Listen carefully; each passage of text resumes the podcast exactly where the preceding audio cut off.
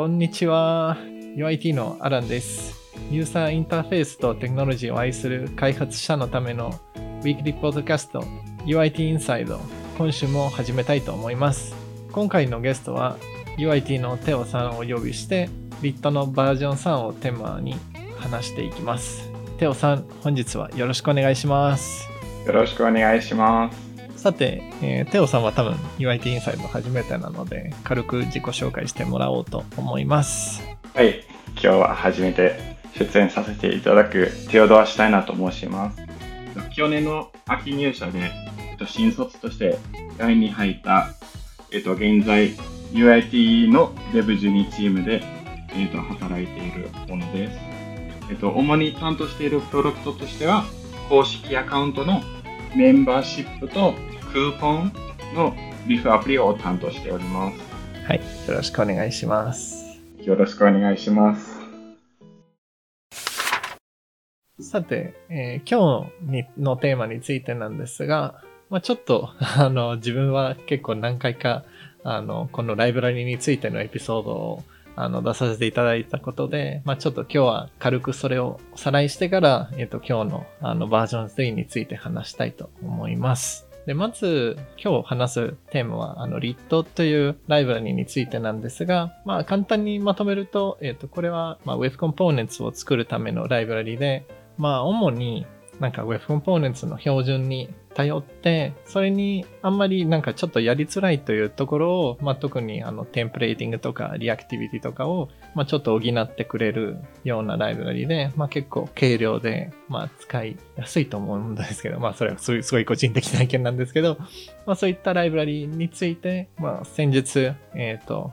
次のメジャーの、プレリリースの発表があったので、今日はそれについて話したいと思います。で、肝心の、今回の、メジャーリリースなんですが、結構なんか、変更点が多いようで少ないですよね、テオさん。そうですね、とても少ないです。合計で5個ぐらいですね。そうですね。ただ、なんか、簡単にまとめられるけど、言われてみればでかいなっていうのは結構あるんですよね。ああ、そうですか。ちょっとアランさんの意見楽しみです。なんか僕にとってはそんなにメジャーな変更に見えませんでしたが、おそらくアランさんはLitにより詳しいので、なんか大きさもっと把握できているかもしれませんね。そうですね。まずちょっと一個ずつ見ておきましょう。主に何か多分、Lit のチームが結構強調している部分としては、メジャーリリースだからこそできるブレイキングチェンジをするためのリリースという風に、結構公式で言ってて、メインの開発者の、ジャスティンさんが言うには、一番大きいのは、IE のサポートを完全に終了するっていうものと、もともと B2 が出るタイミングでなんかいろいろな API がリネームされてたんですけど、互換性を保つために古い名前でアリアスもやってたっぽいですけど、それも削除する。あと、ちょっとまだエクスペリメンタルだった SSR のクライアントの部分を、Lit の本体から、ちょっと別のパッケージに移すものと、あとはコード、TypeScript で書かれてるんですけど、パブリッシュを確か ES2019 から2021にしたものとなっていて、ブレイキングチェンジになるものは主にこの4つなんですよね。テオさんはなんかこれについてなんか思うところあるんですか？いきなり質問ですけど、IE のサポートを廃止すると何かこれからできるものとかってあったりしますか？おそらくなんですけど、今だと結構そのポリフィル用のなんかコードがいくつか入っていたはずなんですが、それらを取り除いたことで、ライブラリの軽量化もできているはずなんですよね。あとは多分なんかそれが原因でなんかまだ入れられていなかった機能とかはあったと思うんですよね。それも後ほど入れるために、今終了させて、後でいろいろなんか追加するような気がしますね、印象としては。なるほど、そうですね。その API いっぱい追加するとかじゃなくて、それよりこれから新しく追加する機能の下準備としてのリリースの印象ですね。そうですね。なんかまさにその下準備っていうのはよく言えていると思います。そうですね。やはりまあ多分なんかリットだけじゃなくて、まあぼちぼちなんかもうマイクロソフトが正式に IE のサポート終了させたのもそうですし、なんか最近のデータ見てると、まあ日本は結構 IE はまだ強めの国だったのに、なんか今だと多分 0.4% ぐらいしかユーザー数が全体としていないので、まあそろそろなんかその風を切り抜いてなんかいろいろやれるといいですね。やっと廃止できますって感じですね。そうですね。その SSR がコアライブラリーから Labs っていうちょっとリットの別のレポジトリに移動したっていう変更についてはどう思いますか？どういう変更ですか？まあこれはちょっとバージョン2で多分軽くこのポッドキャストで話したかもしれないんですけど、そのリットになんかその 2.0 からなんかラボっていうパッケージのコレクションみたいなのがあって、まあそこにちょっとまだなんかいろいろエクスペリメンタルなところ、なんか実験的なところを入れるためのものになっていて、まあそこになんかリアクトのラッパーとか、なんか別のライブラリでも使えるタスクのライブラリとか、なんかいろいろな、なんかインターナショナリゼーションとかもそっちに入ってるはずなんですけど、なんかいろいろな、なんかリットにと一緒に使えるものとか、まあ別のライブラリと一緒に使えるものとかが入っていて、もともと多分 SSR のサーバー版はそのラブズに入っていたはずなんですけど、クライアント側がコアライブラリに入っていたんですけどね。ただまあこれは、はい、クライアント側を言うと、そのハイドレーション関係のコードとかですかね。そうですね。まさにそれで、なんかハイドレーションをどうやってやるとか、なんかそういったコードが、まあ、2.0 までは、コアライブラリと一緒に入っていたんですけど、まあ、今度からなんかそれをちょっと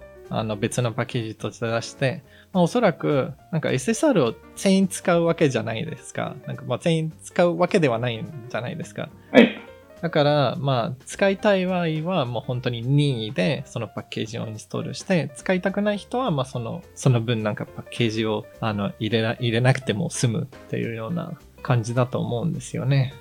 なるほど。そもそも SSR ができるようになったのも比較的最近ですね。宣言的 Shadow DOM がほとんどのブラウザでアドプトされて、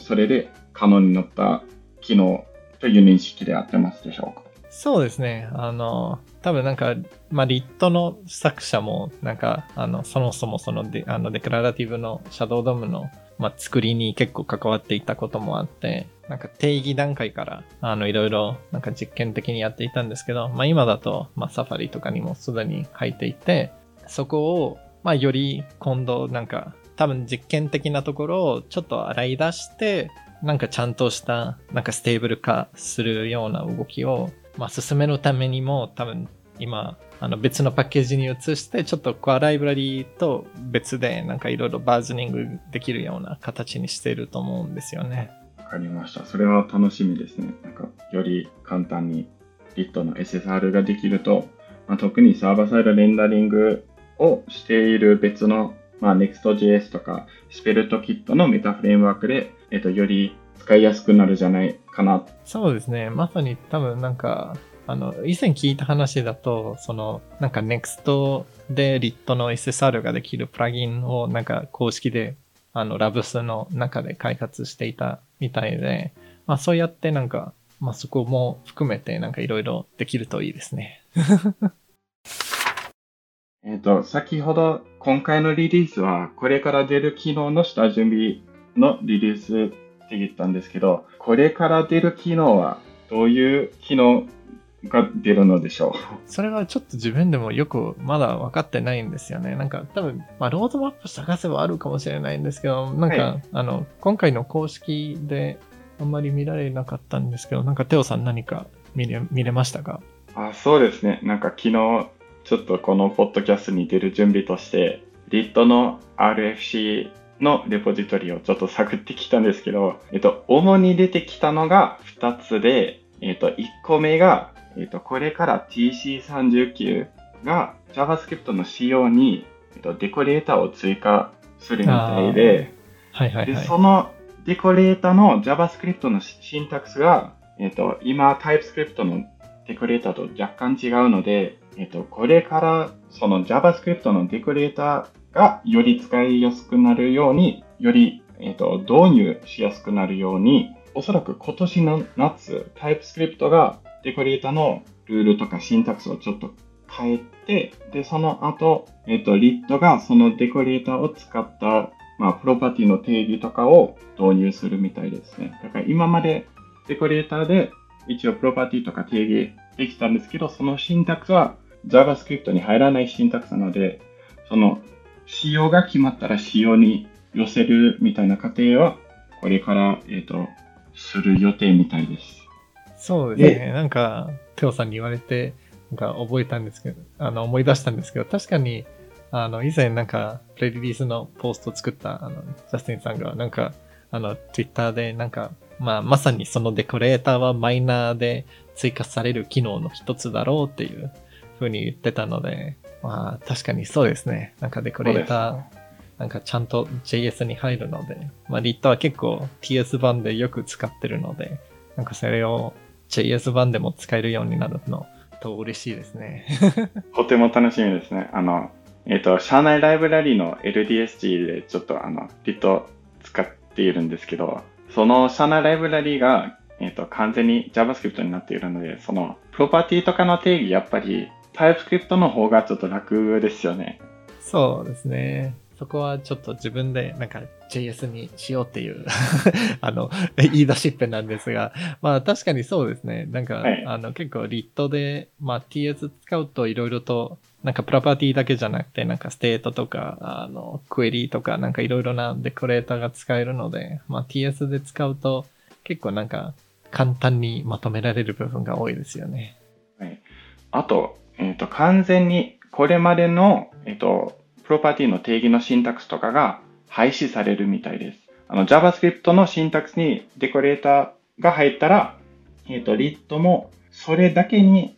デコレーター以外のプロパティとか、ステートの定義を廃止するみたいです。ほう。まあ確かになんか JS にあったら、まあその分結構なんか今だと多分二重でちょっとコードがあるはずなので、まあそれを一個にまとめられるんだったら、まあそれに越したことはないですね。そうですね。まあそれこそおそらく破壊的変更になると思いますので、おそらくリット 4.0 とか 5.0 になりそうですね。そうですね。多分 3.0 以内はまだ、まあ多分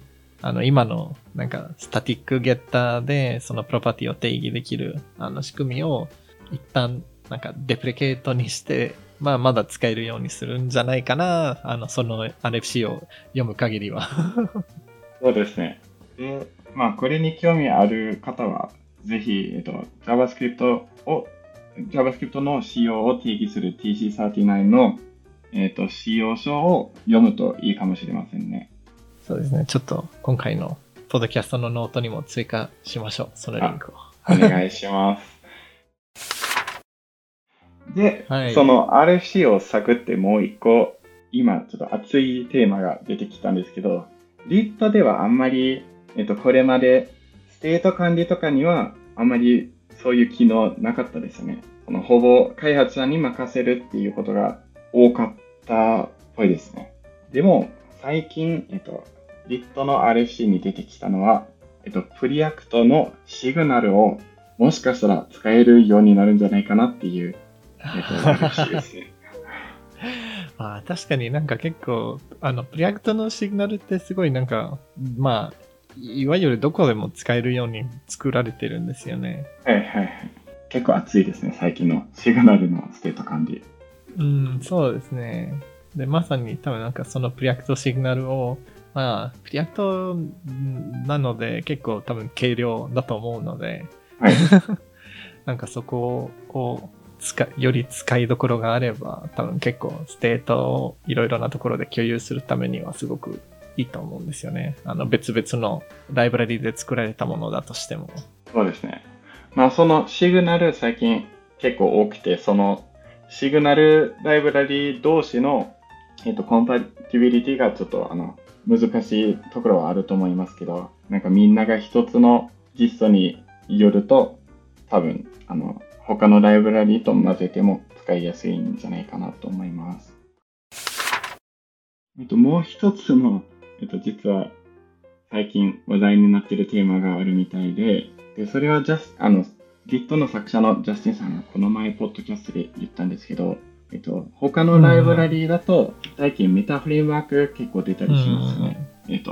えばスペルトだとスペルトキットとか、ソリッドだとソリッドスタートで、もしかしたらリットにもそういうメタフレームワークが追加されるっていう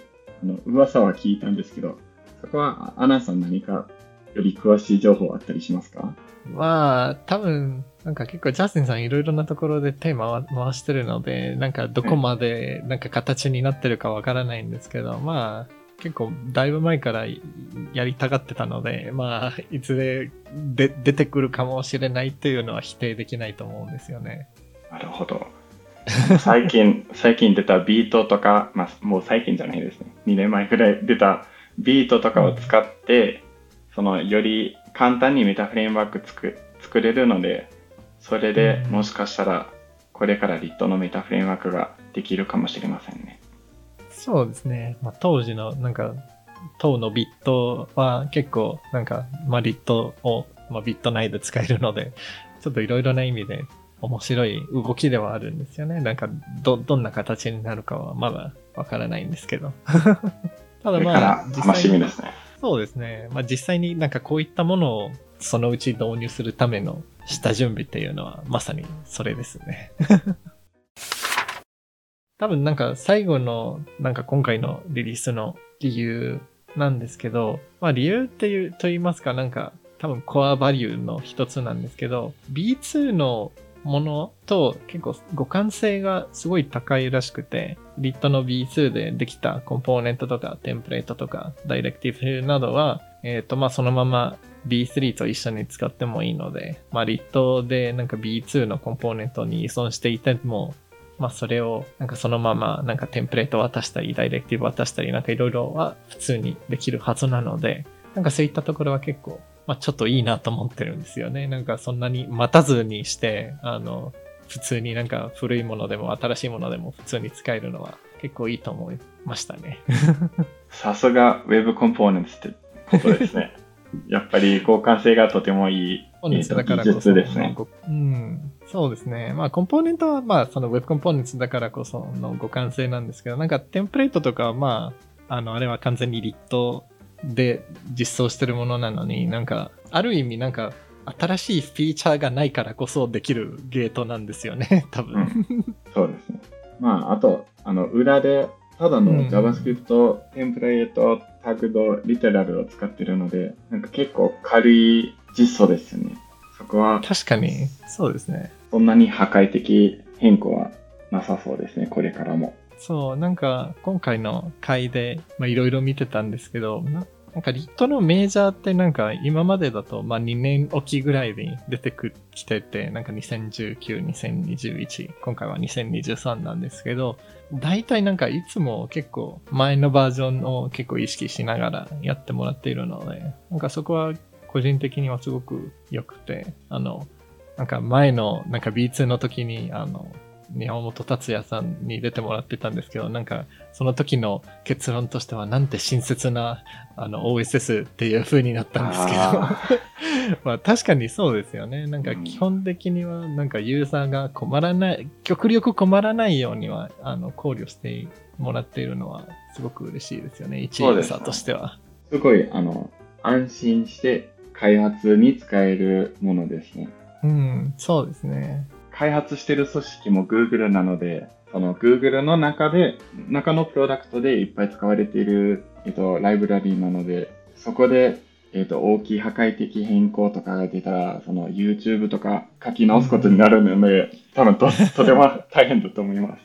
そうですね。確かにそれもありますね。なんか最近だとモジラがFirefox を作るために使ってるとか、Adobe が Photoshop を作るために使ってるとかが、まあちょっとした話題になっちゃったので、まあ、それぐらいの規模の組織が使ってる中で、まあなんか破壊的変更入れてみてたら結構不満が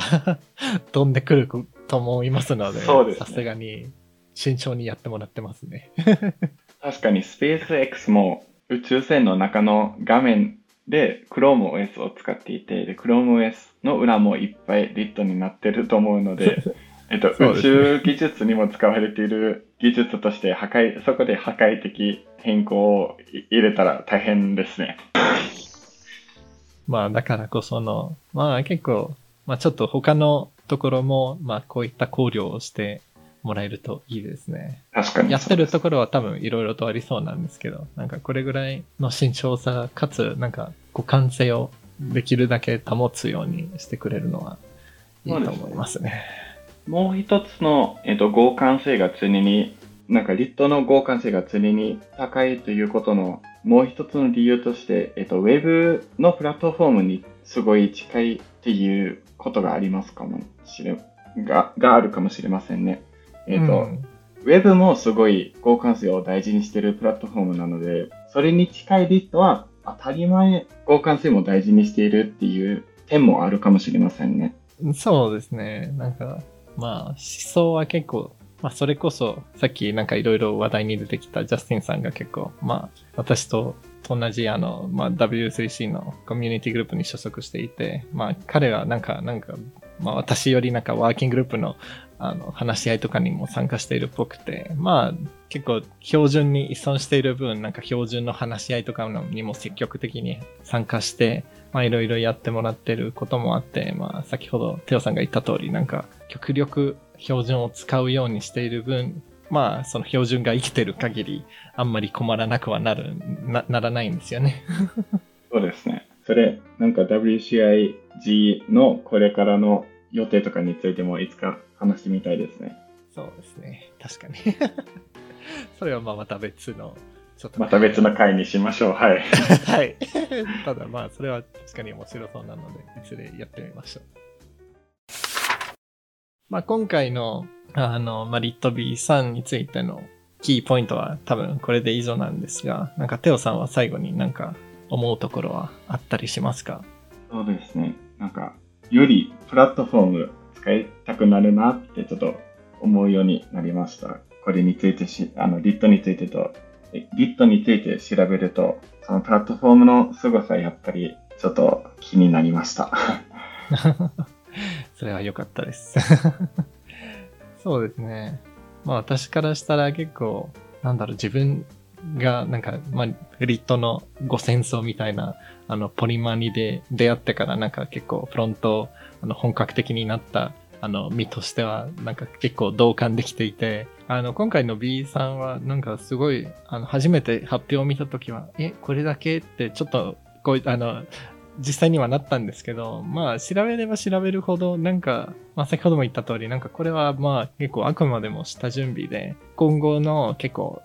大きめななんか新しいフィーチャーとか、まあコネクションとかのまあ土台でしかないので、まあ今後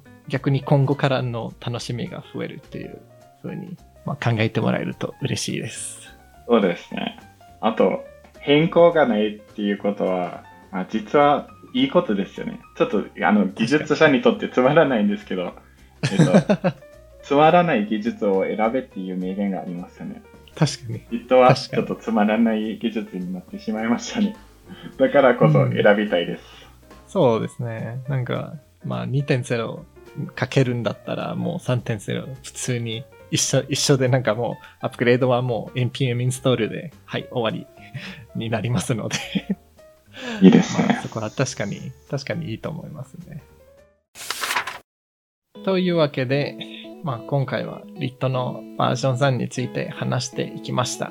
LINE のフロントエンド開発組織 UIT ではこのようなフロントエンドに関する議論やキャッチアップを日々行っております。過去のエピソードでは、まあ、社内の学習企画から始まったコンテンツが多くありますので、今後も発信していければと思います。今回は Lit B3 をテーマに話していきました。テオさん、ありがとうございました。ありがとうございました。